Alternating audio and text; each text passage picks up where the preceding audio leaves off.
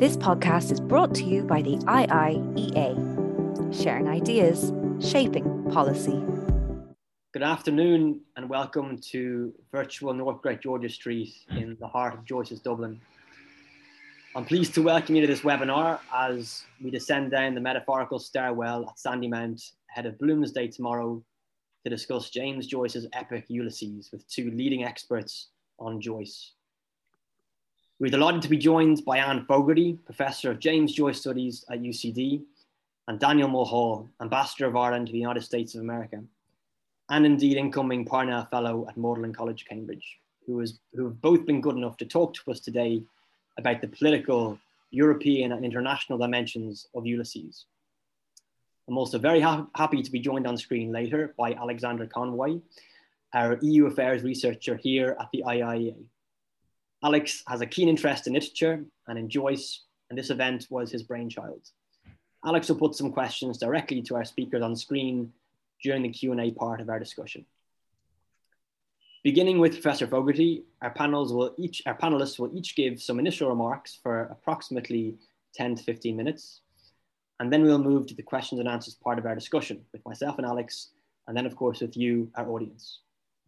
As always, you'll be able to join the discussion using the Q&A function on Zoom, which you should see on your screen.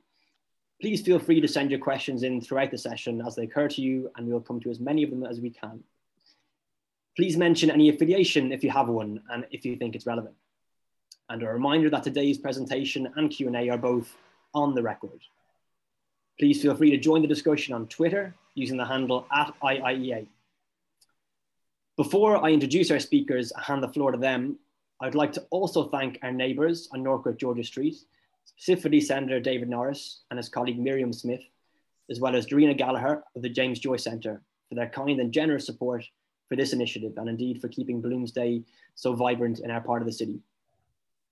I'll now formally introduce our speakers. Anne Fogarty is full professor and director of the Centre for James Joyce Studies at UCD. Professor Fogarty is an expert on the historical context of Ulysses, and on 20th century Irish modernism and contemporary fiction. Her latest publication is on modernism memory and the biographical impulse in James Joyce Remembered, 2022 edition, UCD Press. Daniel Mulhall is the current ambassador of Ireland to the United States since 2017 and served previously as ambassador in London, as well as Director General for European Affairs in our Department of Foreign Affairs. Dan is an authority in Irish history and literature, having co-edited the Shaping of Modern Ireland, a centenary assessment 2016 with Professor Eugenio Biagini uh, with Irish Academic Press, and having written the recently published Ulysses, A Reader's Odyssey 2022 with New Island Books. Thanks all for being with us. And Professor Fogarty, the floor is yours.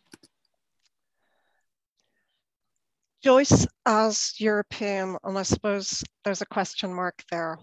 James Joyce was born in Dublin in 1882 and died in Zurich in 1941 and is buried there. And that already tells a little bit of his story. He grew up in Dublin and went to school in Ireland to Clongowes Wood College and Belvedere College. He took a BA in modern languages and English at UCD. The languages were French and Italian, graduating in 1902. He first went to Paris in the autumn of 1902, purportedly to study medicine, surprisingly enough, but was forced abruptly to return home to attend to his mother in her final illness. May Joyce died sadly on 13th of August 1903, and it was one of the ruptures in Joyce's life. Um, his exile is partly emotional, I think. Joyce lingered disconsolately in Dublin thereafter, but 1904 became a decisive year for him. He met Nora Barnacle in June 1904, as many people will know, published the first stories in Dubliners over the summer of 1904 in the Irish homestead. The most important change in his life, however, was to happen in the autumn of 1904. Fatefully, decisively and irrevocably, he left Dublin with Nora Barnacle on 8th October 1904. Thereafter, they always celebrated this as their anniversary, returning to the city only a few times thereafter and going increasingly disaffected with Ireland and with Dublin. Joyce remained in exile, and exile is a loaded word, as I will discuss, and retained a British passport even after the Irish Free State was established in 1922. He was in exile, certainly, uh, but we could also describe him as a migrant and a refugee. He was displaced both by the First World War, um, he had to leave Trieste and move to Zurich, and was displaced laterally by the Second World War, um, fleeing um, na- uh, Paris in advance of the, the, the, Nazi invasion of, of Paris, and ending up once again uh, in that uh, sanctuary of Zurich where he died. The abiding paradox of Joyce's work, of course, is that he obsessively wrote about Dublin and Ireland and imaginatively claimed possession of both Dublin and Ireland at a remove and from the distance of European exile. Some people argue that being in exile facilitated his giant uh, imaginative project. The signatures to his books after Dubliners tell the story of his wanderings and displacement, but they also proclaim that the books are products of European culture and the result of Joyce's entanglement with the several European cities in which he lived. So, a portrait of the artist as a young man is signed off with Dublin, 1904, Trieste, 1914. Ulysses famously ends with the lines Trieste, Zurich, Paris, 1914 to 1921, and Finnegans Wake concludes with Paris, 1922 to 1939. The Bloomsday Festival in Dublin every year, and we're in the midst of it um, currently, always allows us to touch base with Joyce's work, but also to air many fundamental questions, such as the one that we're weighing up today. And the question we're considering is, how do we place Joyce? Where do we place him? Is he an Irish writer, a European one, an international or global one? Many people would make arguments for one or other of these labels above the other. They see, see them as uh, uh, choices that are mutually exclusive. One result of Joyce's global appeal is that he is also claimed by many different constituencies and territories. Bloomsday is celebrated in numerous cities around the world, too numerous um, to list, but just to mention a few, Sao Paulo, New York, Paris, Tokyo, Mexico City, and Sydney, all of which have very busy Bloomsday programs tomorrow. In Dublin now, perhaps we see ourselves as having a particular stake in Joyce and his work. But in effect, Joyce is a global phenomenon and belongs to a community of international readers, performers, and translators and artists. Joyce is a shared commodity. Many stake rights in him, but he does not belong exclusively exclusively to any one country or political position, or indeed any one reader. I would argue that Joyce exceeds any label that we attach to him, and that his work, which is transnational and polylingual, that is, with multiple languages, situates itself at the intersection between multiple places, countries, and tongues. Ulysses encourages us to identify as readers with the central triad of protagonists Leopold Bloom, Stephen Dedalus, and Molly Bloom. But they are all for different reasons, many things at once. They are Dubliners, Irish citizens, Europeans, and outsiders. Leopold Bloom, as is well known, provocatively claims Irish citizenship when put under duress in the Cyclops episode, set in the highly charged, politicised atmosphere of Barney Kiernan's pub. But in the course of the same conversation, um, Bloom also underlines his Jewish background, which is cross associated with a history of persecution both in Ireland and Europe. So Bloom is underscoring his Irishness on the one hand and his Europeanness and otherness on the other. Reflecting on Joyce's obsession with the Norwegian playwright Henrik Ibsen, Richard Ellmann ring, ringingly pronounced in his biography of Joyce, and I quote, before Ibsen's letter, Joyce was an Irishman. After it, he was a European. Ellmann is referring here to Ibsen's letter of thanks to Joyce, in which he acknowledges Joyce's precocious and enthusiastic review of his play, When We Dead Awaken, published in the Fortnightly Review in April 1900. And Joyce um, publishes this essay when he's still a student at UCD. Joyce, we know, learned Norwegian in order to be able to read the plays of Ibsen that had not yet been translated into English. Um, Ellmann's declaration makes it seem that being European and Irish are competing identities, and that becoming European in Joyce's case supersedes and cancels out being Irish. Ellmann never defines what being European means, but it's clear that he links it with a more open, mature, cosmopolitan, and cultured outlook for Joyce. Interestingly, too, Ellmann sees being European as a process of transformation on Joyce's part and not something that is a given. I'll move to uh, a passage in Joyce's work, um, his play Exiles, which often gets ignored. In this play, um, the two male protagonists at one moment, Richard Rowan and Robert Hands, who are friends but rivals, think about European identity in related terms to the ones that Ellmann poses for us. Um, but they think about the connection between Europe and Ireland differently. And it's Robert Hand who is speaking here. Um, Hand is a journalist. Um, he's just been given a cigar by his friend Richard, and this is a sign that the two are cultured and cosmopolitan. And this is what Hans says, talking confidingly um, to his friend, the writer Richard in Dublin.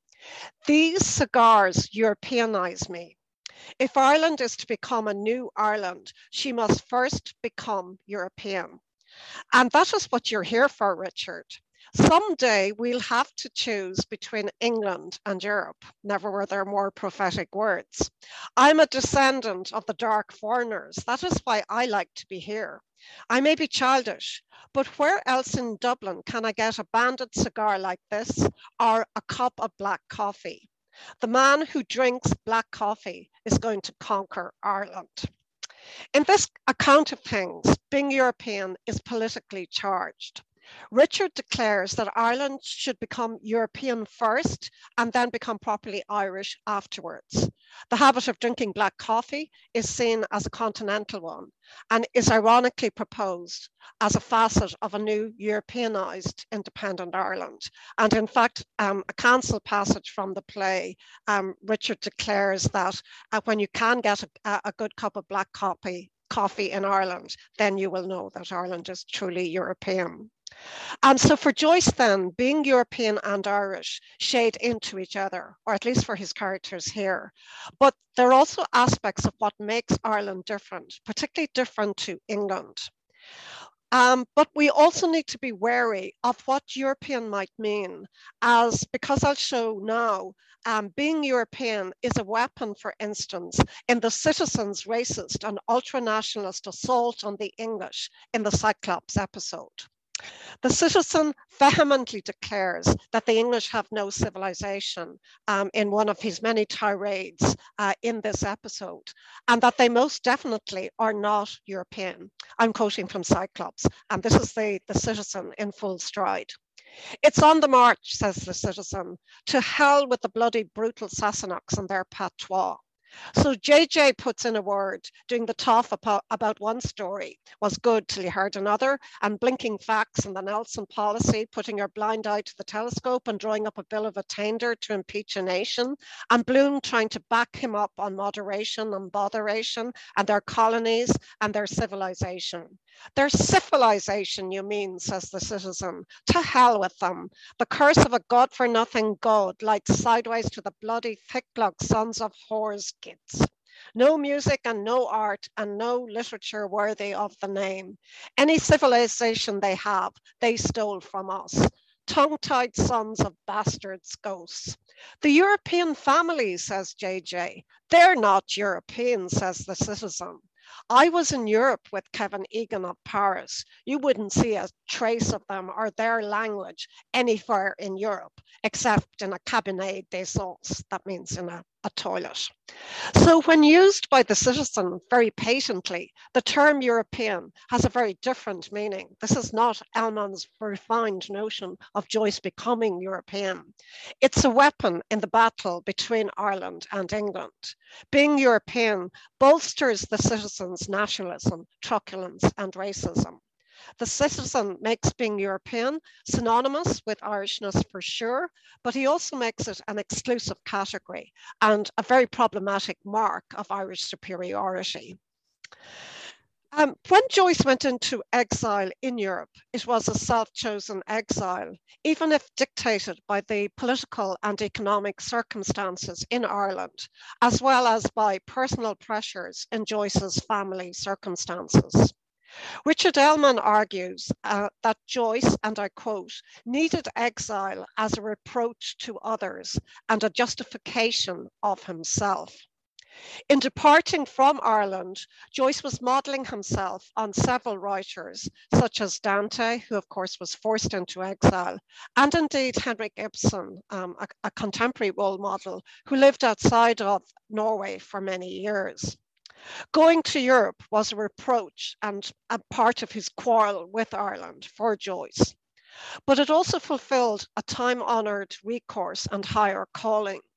Joyce saw himself as following in the footsteps of the Irish saints who had travelled to Europe, bringing learning and artistry with them. Uh, in an essay, which was originally a lecture that um, he gave uh, in Trieste, Ireland, Island of Saints and Sages, Joyce says, it may seem strange that an island such as Ireland should have become a school for apostles, by which he means saints. However, even a superficial view shows us that the Irish nation's desire to create its own civilization is not so much a desire of a young nation wishing to link itself to Europe's concert but the desire by an ancient nation to renew in modern form the glories of past civilization. And after these two statements, Joyce lists for us the, the many apostles, as he calls them, the saints who set up uh, monasteries, foundations of learning all across Europe, including um, saints like uh, St. Gall and St. Columbanus, amongst many, many others. Conceived like this, Irish and European identity are for Joyce enfolded into each other, as well as being badges of civilization, of division, areas of conflict, and maybe partly irreconcilable. Europeanness for Joyce is part of an ancient legacy that Ireland in at the beginning of the 20th century was reconnecting with, not something that was being claimed afresh, even though this was happening too. Uh, and I'll, I'll, finish. Joyce's writing urges us, I think, um, to um, ponder identity categories, um, to rethink easy binaries and false oppositions. Ulysses ends with Molly Bloom's poetic but combative monologue in the middle of the night. Um, she's in bed in number seven Eccles Street, but imaginatively, she is in several time zones and none. She recalls her young girlhood and trysts with the soldier Mulvey on the Rock of Gibraltar and in the Alameda Gardens in Gibraltar. She overlays these memories with moving uh, a moving recollection of a sexual encounter with Leopold Bloom, her husband, um, on the, the Hill of Howth, and their mutual marriage proposal to each other. We are at once recessed in time looking out on the Irish Sea and the Mediterranean in a cosmic open space and in the immediate material reality of a, an inconsequential day that has passed into night in Dublin on 16th of June, early morning, 17th of June, 1904. The Spanish Gibraltarian Molly fuses with the Dublin woman and with an archetypal um, female identity that spills over and undermines all of these categories, uh, um, but also puts them in position as well. For Joyce, to be European is a quintessential aspect of Irish identity that he worked through his art to reclaim. Being Irish and being European were warring categories for Joyce, um, but his work takes advantage of the friction between identities and the political possibilities that reside in being Irish, multinational, and ultimately a citizen of nowhere except of the artistic imagination. Molly's yes, I said yes, I will, yes, um, that rounds out, beautifully rounds out Ulysses, is often read as rhapsodic and affirmative. It is also, however, I like to think, a yes that embraces openness, multiplicity, and hybrid identity, being Irish, being European, being nothing, and being everything all at once. Thank you. Thank you very much, Professor Fogarty. That was absolutely wonderful. I'm going to pass on to Ambassador Mulhall. I'm, I'm really interested to know, Dan, what you were looking for on your bookshelf there and if you found it. Um, well, no, I, I actually actually didn't find it because I, I only found uh, my my three German editions of uh, of Ulysses, which wouldn't be that much uh, value um, in this context. But I I think my my, uh, my the, the five or six um, English language editions I have are all upstairs. But anyway, I'm down here because of the Wi-Fi. Um, so I'm, I'm speaking from the uh, from the embassy residence here, and we'll be having a uh, a Bloomsday here uh, tomorrow evening in the garden with lots of uh, readers and singers and uh, who knows what. So uh, looking forward to that. But just to say that I I was I'm considering this um, session to be I'm calling it international Joyce, right? And I, I thought I should give you a, a little um, uh, an odyssey, a kind of my own odyssey, if you like, with this uh, great novel. And um, I I'm starting in Kansas City, of all places, in 1974, and I'm finishing off uh, in Washington D.C. in 2022. So 1974, I was a student, uh, and I was spending my J1 summer in Kansas City, of all places. I was staying at a Jesuit uh, university there called Rockhurst College because there was an Irish American uh, that I had some connection with, who uh, John J. Sullivan Jr., who was a banker and also the president of the college. And, and he got us, uh, myself and my uh, traveling companion, Liam Fennelly, uh, another UCC student from Waterford. And we ended up in Kansas City. And one day I wandered into the bookshop at Rockhurst and I saw a copy of Ulysses. And even though I'd studied uh, literature and history at UCC. I'd never actually read Ulysses. I'd heard about it, uh, but it never actually uh, appeared on our curriculum uh, in UCC, even though I did a BA in English and had some very good lecturers there, Sean Lucy, John Montague, Colbert Kearney, and so on. But Ulysses somehow didn't make the, uh, the list of things that we were encouraged to study. So I picked up Ulysses and I started to read it.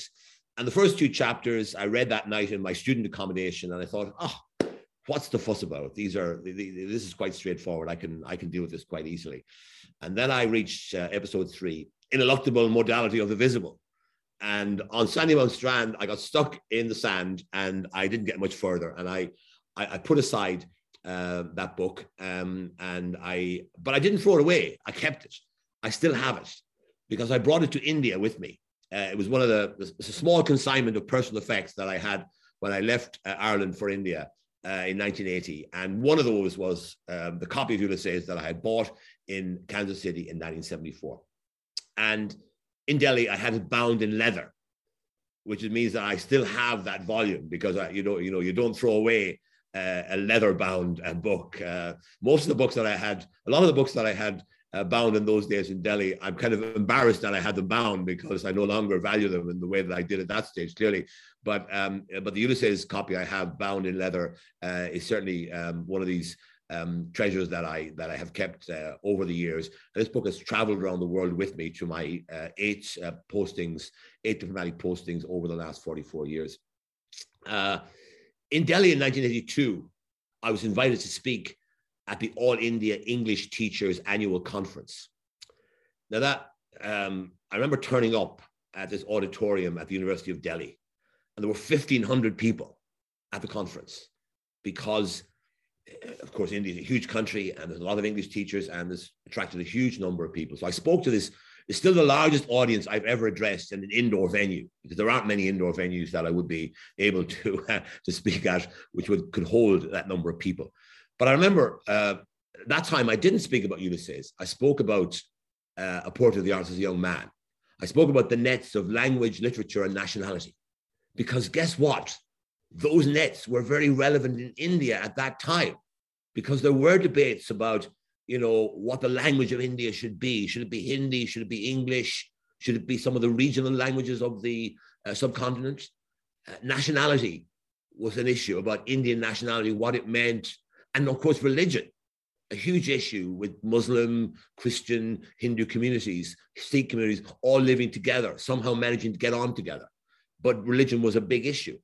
And, and there were, you know, religious um, issues cropped up uh, quite a bit when I was there. There would be incidents that would occur that would, that would inflame tensions and so on. So I remember thinking, Joyce, although he was writing about the Ireland of the early 20th century, what he was writing about was relevant to the India of, of the 1980s when I was there as a young diplomat. And I remember meeting a young woman from the state of Assam up in the northeast of India. Uh, it's a tribal area where the people there are, are uh, different from people who live on the plains. Um, and this young woman told me she was teaching a portrait of the arts as a young man to her pupils up in Assam, but she never actually possessed a copy of the book. She was working from stencils. So I gave her my copy. And I somehow hope that copy proved to be useful uh, to that teacher in the years that followed up in that remote part of India, Assam in the northeast of India. Turn the turn forward or turn the clock forward to 1999. Bloomsday in 1999, I was consul general in Edinburgh. And I decided to organize a Bloomsday event. And that was when I really came to terms with Ulysses. Because in the years between 1970s, when I bought the book in Kansas City, I read it in New Delhi in, 19, in the 1980s, but I didn't really come to terms with it properly. But when I was in Edinburgh and organizing for the first time a Bloomsday, I spent a few months before that Bloomsday getting myself fully acquainted with the novel because I knew I was going to be hosting an event. And the people I had there had Alasdair Gray, uh, the famous Scottish novelist, uh, the, the uh, author of, of, of Lanark.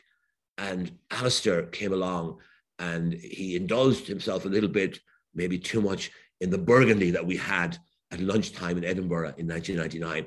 But when he stood up to read the passage from Oxen of the Sun, which is a parody of Carlyle, he was absolutely brilliant. It was the best reading I've heard of, of that particular chapter of Ulysses, which doesn't get read very much, but he did it brilliantly because it was parodying Carlyle and he did it in a Scottish accent reminiscent of what Carlyle would have been like.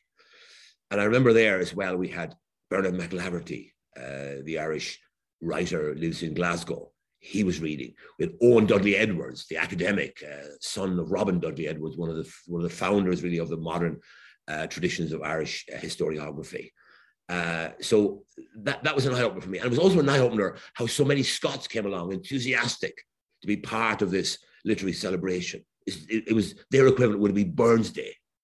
So we had this Bloomsday. And from then on, everywhere I've been, I've organized a Bloomsday. And uh, t- uh, this evening I'm in New York at the New York Irish Center. Tomorrow I'm at Politics and Prose, the independent bookshop here in uh, here in Washington D.C.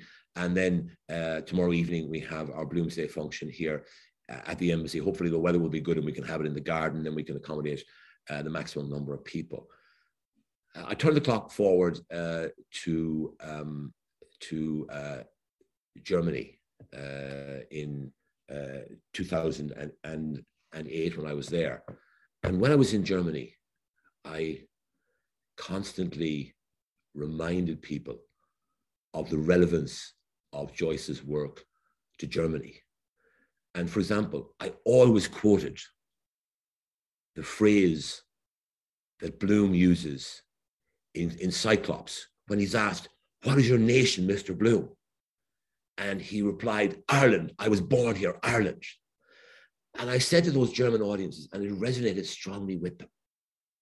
I said, had Germany adopted that definition of nationality, you could have avoided some of the greatest tragedies of modern history, the Holocaust, because most of those people who perished in the Holocaust were born in Germany or were born in places that were connected with Germany. They were born in a German speaking environment, and yet they perished because of a definition of nationality that was far narrower than the definition that Bloom advocates there, or Joyce advocates through Leopold Bloom. I turn the clock forward uh, and, and, and, and I say that resonated very strongly. And then in 2011, when Ulysses went out of, of copyright, two German radio stations immediately produced a full reading of Ulysses, one of them over a, over a 24 hour period. They devoted the station 100% to a reading of Ulysses in German. And the other one did a dramatized version of Ulysses over a period of about three months, with one episode a day for three months. German national radio, two stations competing to celebrate this great novel, demonstrating to me this novel had a, an extraordinary resonance well outside of our island off the European coast, off the coast of mainland Europe. I turn the clock forward to 2018. I was ambassador here, just arrived. My first Bloomsday, I was invited by the Rosenbach Museum in Philadelphia, which houses the original manuscript of James Joyce's Ulysses. I was shown the manuscript. I read from it, read from the original manuscript, recorded myself reading from that original manuscript. And then that day, outside, they closed the whole street. They set up a street festival. And for 10 hours, Philadelphians turn up in numbers and sit there and listen to James Joyce's Ulysses being read. 10 hours of readings, interspersed with songs and so forth. But a wonderful celebration of Ireland, a celebration of James Joyce's Ulysses, and therefore, I think, a celebration of Ireland, which I, as ambassador, was delighted to be part of.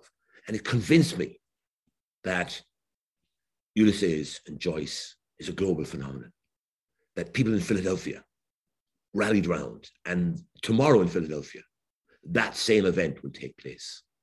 And people will turn up in their thousands throughout the day. Some people will sit there the whole 10 hours, others will come and go, others will come for lunch or come in the evening after work, but they'll be there because they want to connect with James Joyce's Ulysses. 2019, I was at Georgetown University. The Joyce scholar Cóilín Parsons invited me to speak to his class. I gave my lecture. I opened it for questions. It's a graduate class on Joyce's Ulysses. And the first question from this student was, Ambassador, what would James Joyce have made of Brexit? And my answer was, what are the last three words of Ulysses? of course, the answer that everyone will give is, I will, yes. No.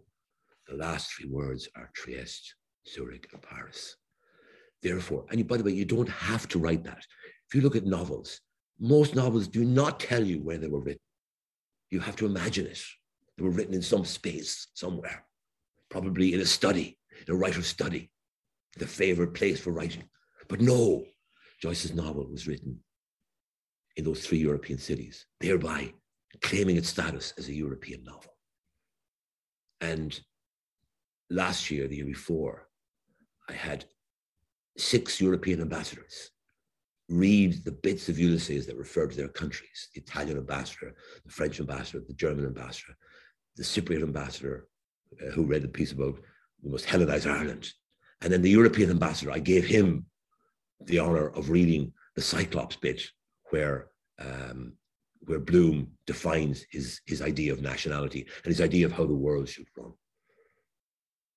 So um, I turned the clock and, and, and, I, and I said to the student, I said, given the story, given Joyce's story, which Professor Fogarty has, has uh, retold, I think James Joyce would have voted against Brexit. And he would have had a vote because he's a British passport holder living abroad. He would have had a vote uh, in, in, in, the Brexit referendum, uh, he definitely would have voted against Brexit because he was against the narrow nationalism, be it in Ireland, in Europe, or he would have been against the, the kind of narrow nationalism that produced uh, the Brexit referendum vote in 2016 when I was ambassador to the UK. It wasn't my fault, by the way. Hands up. I, I didn't. I wasn't able to stop it, but I did my best to argue against it. And finally, um, I come to Washington 2021, 2022. When Joe Biden was leaving Delaware on the 19th of January 1921, sorry, 2021, heading for Washington, D.C. to be sworn in the following day as America's 46th president. He used the following words. He said, James Joyce said that when he died, Dublin would be written on his heart. When I die, he said, Delaware will be written on my heart. I remember thinking, isn't that amazing? Here's a man, of course, who famously says re- frequently, I, I, don't quote Irish poetry because I'm because I'm Irish. I quote them because they're the best poets. And he quotes Yeats and Heaney all the time. So for me, that was a, another revelation of how James Joyce lives in today's world. And finally, in 2022, on the 2nd of February, or on the 1st of February, I published a piece in the Washington Post where I made the point that although this is a 100 year old novel, it's not an antiquarian um, oddity. It's actually a novel for today. And my proof of that, which sadly has become even more prescient, even more relevant today than it was in February. I quoted Bloom's comment when he finally cuts loose hits back against those who are perpetuating national hatred among nations. And he says, force, hatred, history, all that. That is no life for men and for women. When it's the opposite of that, that's really life. What, says Alf? Love, says Bloom. I mean the opposite of hatred. Then, of course, the citizen scoffs at Bloom and Bloom leaves and says, he's a right pattern of a Romeo and Juliet. And I made the point in my Washington Post piece that that argument, those, those values that Joyce has Bloom stand up for or stand up against, more particularly, are values that are as relevant today as they were 100 years ago.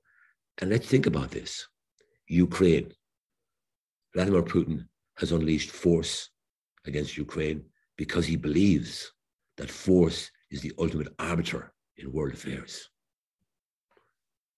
He has unleashed hatred against Ukrainians. Look at the, the number of what look like war crimes that have been committed by Russians against Ukrainians, propped up by this hatred unleashed by the Kremlin. And then history. What's at stake here is not history as is studied by historians, but it's rather the misuse of history and Vladimir Putin having a version of history that, in his mind, justifies unleashing force and hatred on the people of Ukraine. So that's my um, little depiction of my odyssey with this book, James Joyce's Ulysses, that I've carried now through 10 countries over the last 45 years, 44 years, and will continue to carry it for as long as I'm around. Thank you. Thank you very much, Ambassador. That was most of our events and research and activities, as, as you both know, pertain usually to politics and, and society. So this is really just a, a rare treat, and it's been really wonderful hearing you both. I could, I could do it all day. What I'd like to do is, uh, I have one question for each of you, which I'm going to put to you. But I should also say as well, this is fairly informal environment. If either Ambassador Mulhall or Professor Fogarty want to put questions to each other, please do. But I'm going to put a question to each of you and then hand over to Alex, uh, my colleague, who's, who's going to go through some, some further questions. So first of all, to Professor Fogarty, Ambassador Mulhall did, did mention this as well and may want to come in, but you both referred to the citizen and Cyclops. And Leopold Bloom also said to the citizen, a nation is the same people living in the same place. And then you spoke about Joyce and nation. But to Professor Fogarty, can you also speak at all about Joyce's understanding of, of what a nation is. What were the features of a nation for Joyce? Is it to be defined in terms of geography, culture or ethnicity, or is there anything else you can give to the conversation? And if you wish to pass the question on to Dan, that's no problem. Yeah, uh, a good question. Um, all the things you mentioned, I mean, for, for Joyce, I think a nation is an area of debate, uh, a place of the, the imagination. It's those lively conflicts that he gives us he imagines the citizen as well as Leopold Bloom. So Joyce's vision is both and always. Um, so he, he's looking at the areas of tension and he stages them in, in, in Ulysses. And indeed, even Leopold Bloom and Stephen Dedalus going home to Eccles Street at the end of the day, that doesn't become a grand scene of reconciliation either. It's kind of clashing personalities.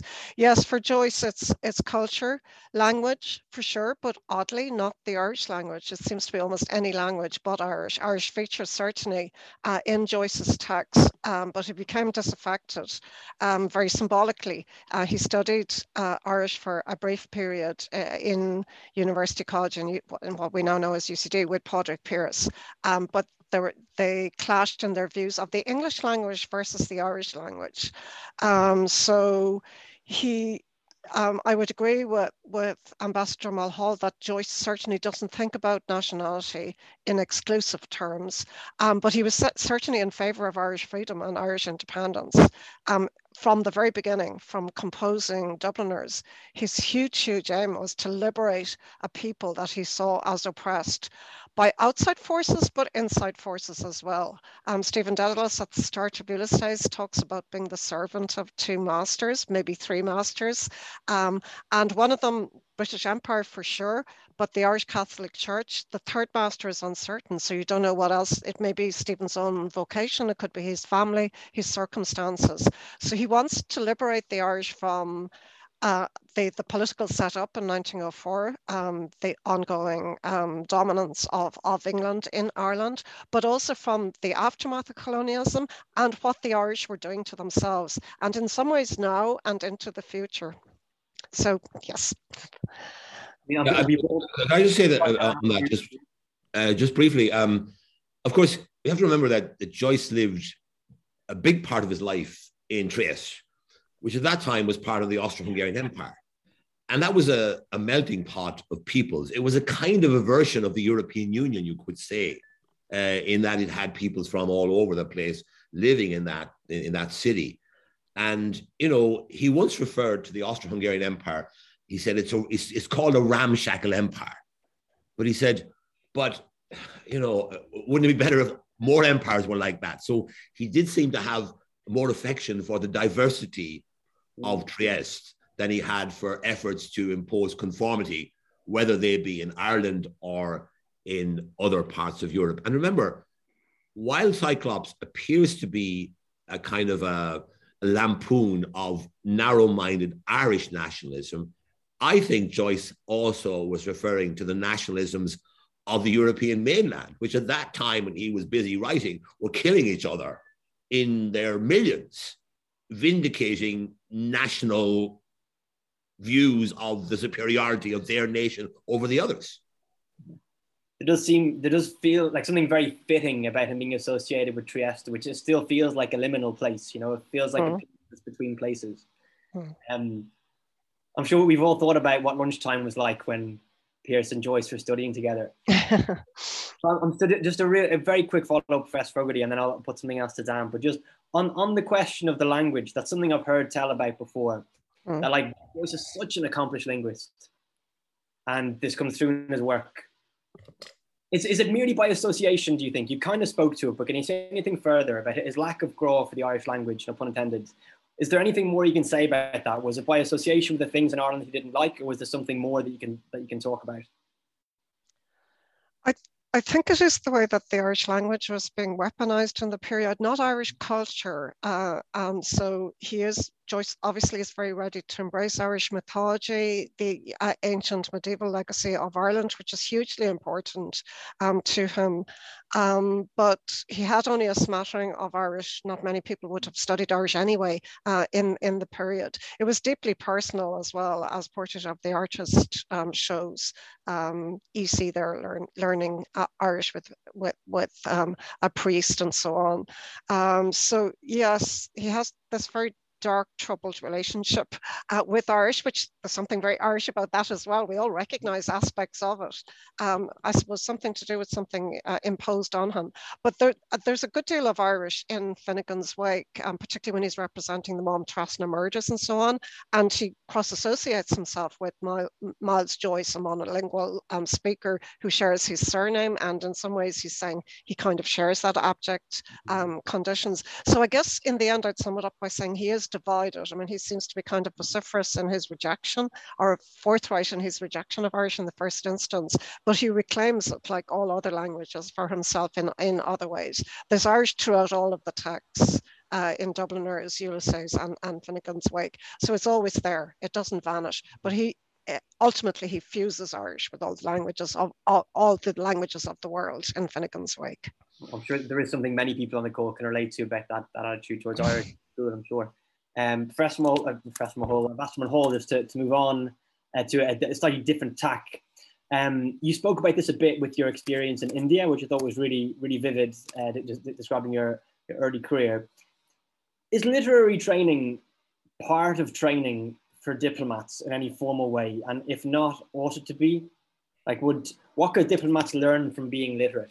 no and no is my answer to that. Uh, it's not, and nor should it be.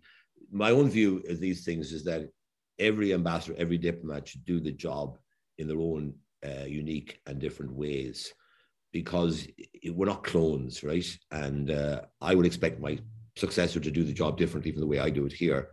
Uh, it would be silly if she tried to exactly match everything that I do. I always say to my colleagues when they arrive at a mission, I say, okay, if in four years' time you leave and you only have the contacts that your predecessor had, you failed. If you have none of your predecessor's contacts, you've also failed. You'll succeed if you have a mix, if you build on what your predecessor achieved and build it out in different directions, build various annexes onto it, because we have to spread our message in different ways to different audiences.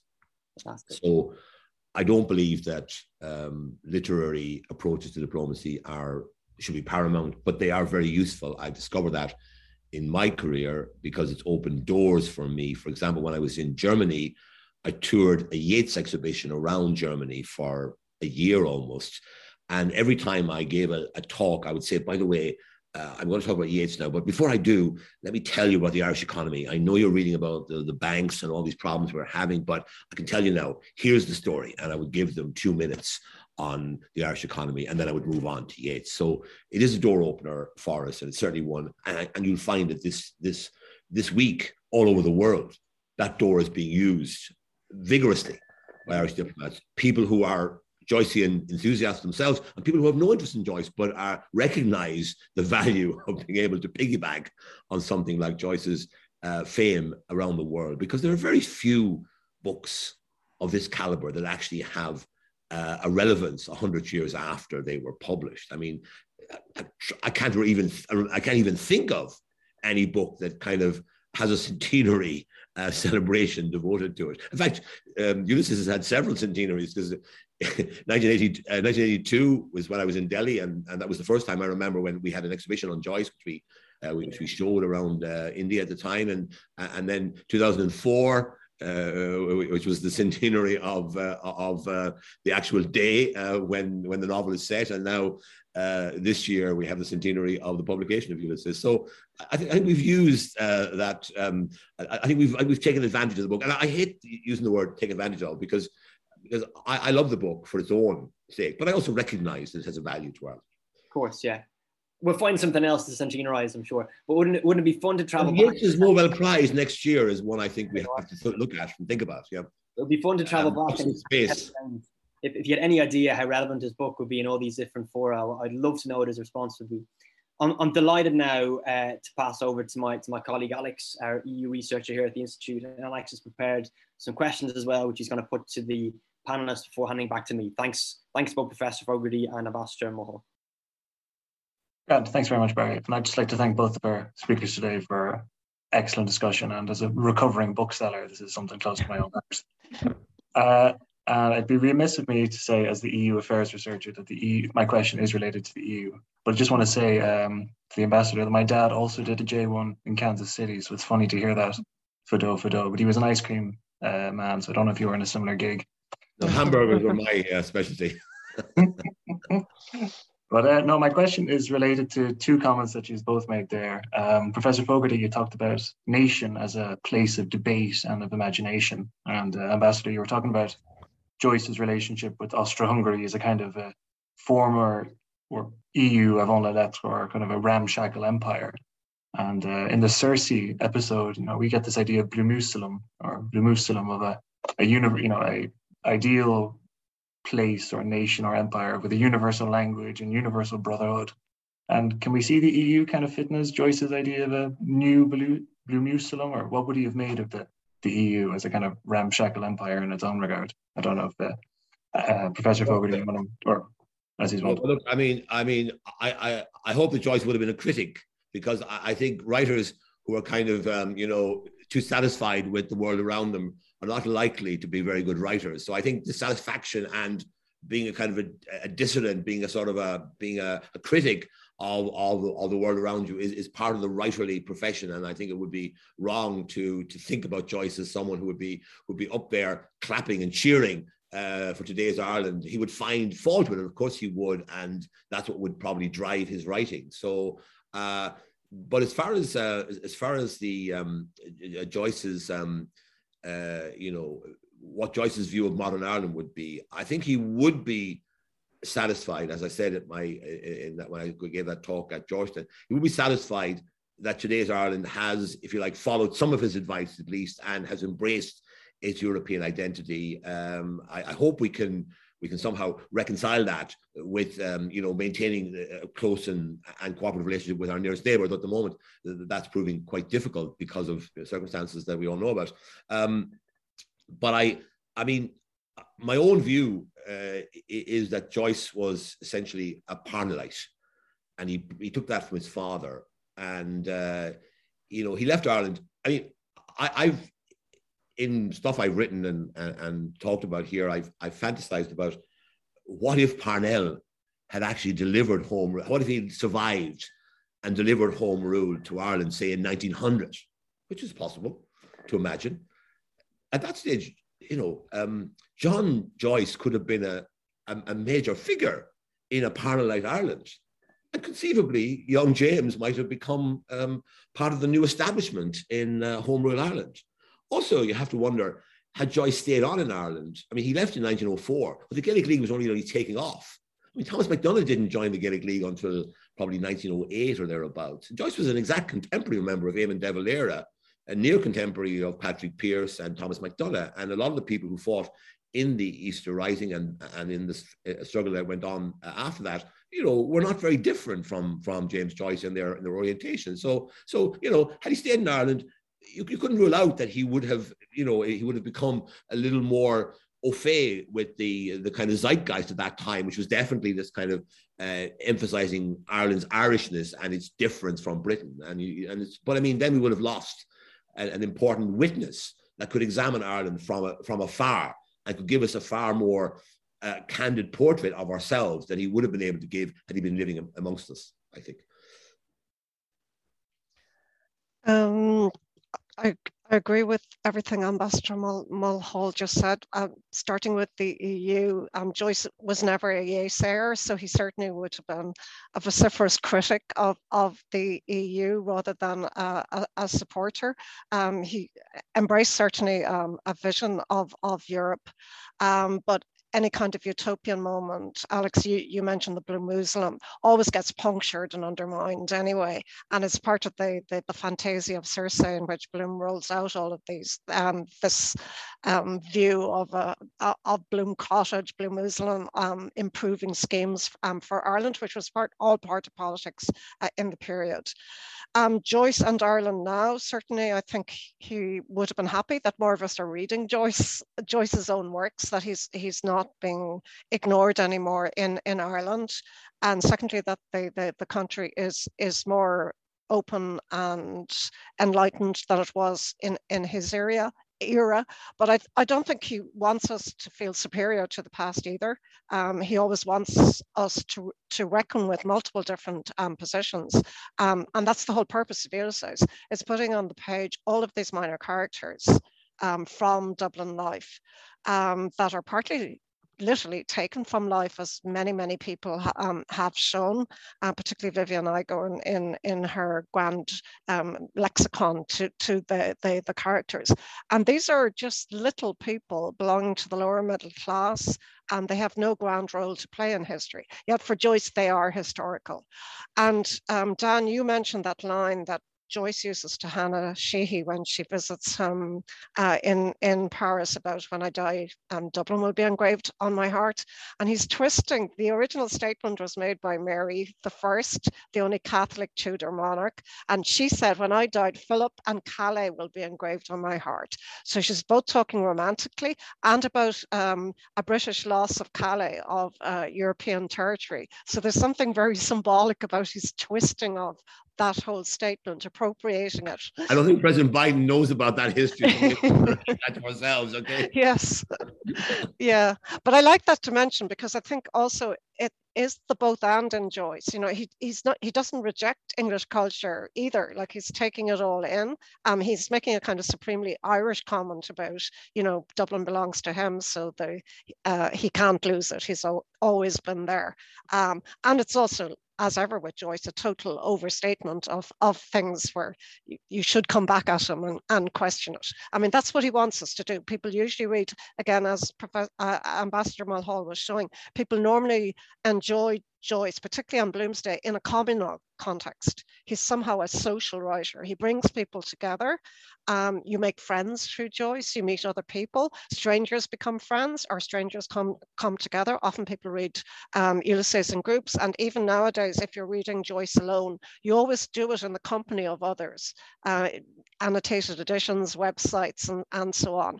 Everyone is helping everyone else out um, to read Joyce. And there's an international symposium from which I'm absent at the current moment, taking place in Trinity College Dublin and um, UCD this week. And once again, it's an extraordinary multinational gathering um, and brings the generations together as well. They're new, fresh researchers, young graduate students attending, undergraduate students, and then um, all of the generations of Joyceans from many, many different universities uh, around the world. And we do recognize that we're being joined in Joyce, but we're also debating things. Um, so he gives us space to disagree with each other, and that, that must happen too.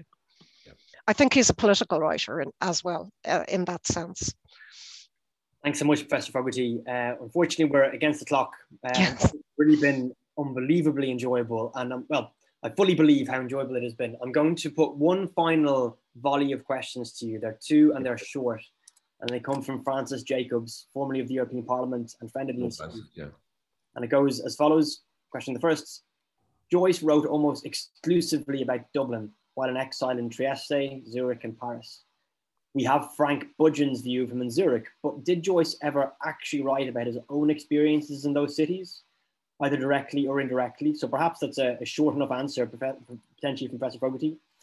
And the second question I'll put to Ambassador Mulhall. Joyce clearly has a universal appeal to Francis Jacobs. But does Joyce resonate more in some countries than in others, do you know? And if so, why? Professor Fogarty.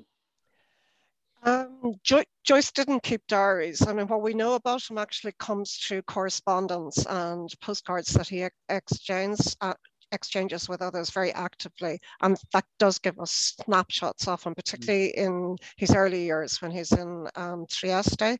Um, but the other cities and places, just like the endings of the texts that I alluded to, um, infiltrate the, the text as well. Um, so they're uh, Ulysses is full of borrowings um, from the different cities in, in which Joyce is writing. Joyce also writes forward in time. Ulysses is set in 1904, um, but he's anticipating future events, changes in Dublin, and so on. And just one example from uh, Ulysses, Dlugacz, the, the butcher that Leopold Bloom goes to early in the morning in the Calypso episode, uh, is, is a Triestine friend of, of Joyce's.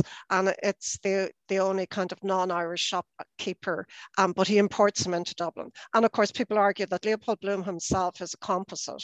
He's, he's a Dublin Jew, um, but he's also modelled on, on Jewish friends, maybe Italo Svevo, that Joyce knew in Trieste. Um, so uh, he's fusing all his, his experience of Dublin and his experience of the other cities in everything that he wrote, and all the more so in Finnegans Wake. Ambassador Mulhall. Yeah, I mean, certainly um, across Europe, um, there's a great interest. I mentioned Germany. Uh, we once, when I was in uh, Berlin, we combined one year with the Hungarian Institute because they have an interest in him because of Bloom's Hungarian origins. Um, so I think overall, um, the knowledge and interest in Joyce across Europe is, I mean, I'm not saying it's he's a popular uh, figure by no means, but he's still a figure that is that is you know is recognized and recognizable, and that I think is a is a value to Ireland because they one of the uh, the default uh, experiences uh, or fates of a small country is to be ignored. And Joyce is one of the reasons why we can't be ignored as readily as we would if we didn't have Joyce and Yeats and other writers like that uh, to, uh, to represent us globally. As I say, I found there was a resident, there was an interest in Joyce in New Delhi in India because of course India has a has a has an extraordinary English language culture as well. I mean, many Indians probably English is their first language in reality, although they also speak uh, their Hindi and also some uh, some of the more local languages in different parts of of India. Uh, and I suppose the place where maybe uh, it was most surprising to find an interest in Joyce was in Malaysia you know, which after all, you know, is an Islamic country. And, you know, here you have a, you have a book which is about a, a, um, a, a man with a Jewish background, which is not something that, that, that, that, that, that, that readily appeals to, to, to, to, to, to some parts of the Islamic world at least. But in Malaysia, I find again, I mean, I, I did events with, with the National uh, Museum of Malaysia or the National Library of Malaysia. They were very, very keen to, to you know, to embrace, um, uh, you know, so I think there's, you know, there's always a way of mm. connecting Joyce because there's so much in Ulysses. You can always find bits and pieces um, um, for you know that you know that will connect with people in different parts of the world. And I've always found a way of finding an entree into wherever I've been. And I mean, when I was in Malaysia, you know, my you know the focus there was on Joyce as a master of the English language, and the English language was a big issue, and and, and the fact that they was perception that they were failing somehow uh, in, in their standards of English was, was, was a political issue. And, and I managed to piggyback on that to kind of, you know, highlight Ireland's uh, status as an English speaking country, as, as, a country with an excellence in English and proving that through the, through, you know, through Joyce, Yeats, so Casey and so forth. I'm very, very conscious of everyone's time. It's just, I think it was something Professor Fogarty said about, you know, the, the notion of there's different attitudes towards nationhood and nation around the world. And I wonder if places that are kind of more or less inclusive vis-a-vis their view of the nation, whether Joyce resonates more or less. But maybe that's something we can discuss the next time because this has been an inordinate pleasure. And it's just finally down to me to, to thank our speakers, Professor Anne Fogarty and Ambassador Dan Mulhall, and indeed to Alex Conway, our tech team and our comms team for pulling the event together. And indeed you, our audience, for being with us. It's been a real pleasure. Thanks all. Happy Bloomsday and see you next time. This podcast is brought to you by the IIEA, sharing ideas, shaping policy.